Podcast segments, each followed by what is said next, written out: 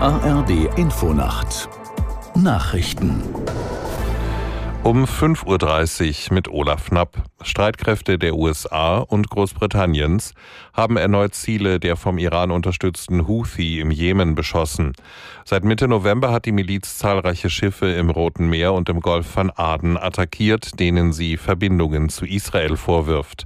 Aus London Gabi Biesinger. Nach eigenen Angaben bombardierten die USA und Großbritannien 36 Ziele an 13 Orten im Jemen.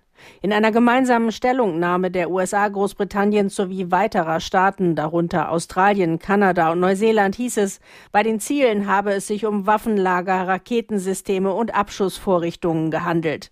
Der britische Verteidigungsminister Grant Shapps sprach von einem durch internationales Recht gedeckten Akt der Selbstverteidigung.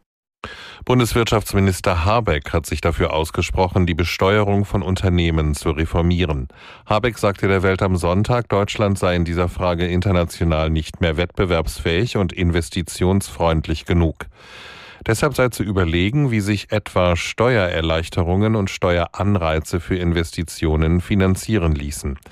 Der Minister reagierte damit auf Kritik von Bundesfinanzminister Lindner an seinem Vorschlag, ein milliardenschweres Sondervermögen zur Entlastung von Firmen zu schaffen.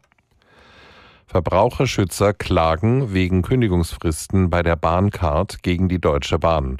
Das Unternehmen verstoße gegen ein Gesetz, das Verbrauchern ermöglichen soll, leichter aus dauerhaften Verträgen zu kommen, so die Verbraucherzentrale Thüringen. Nach Ablauf einer Mindestlaufzeit soll die Kündigung monatlich möglich sein. Die Bahncard verlängere sich aber gleich um ein weiteres Jahr.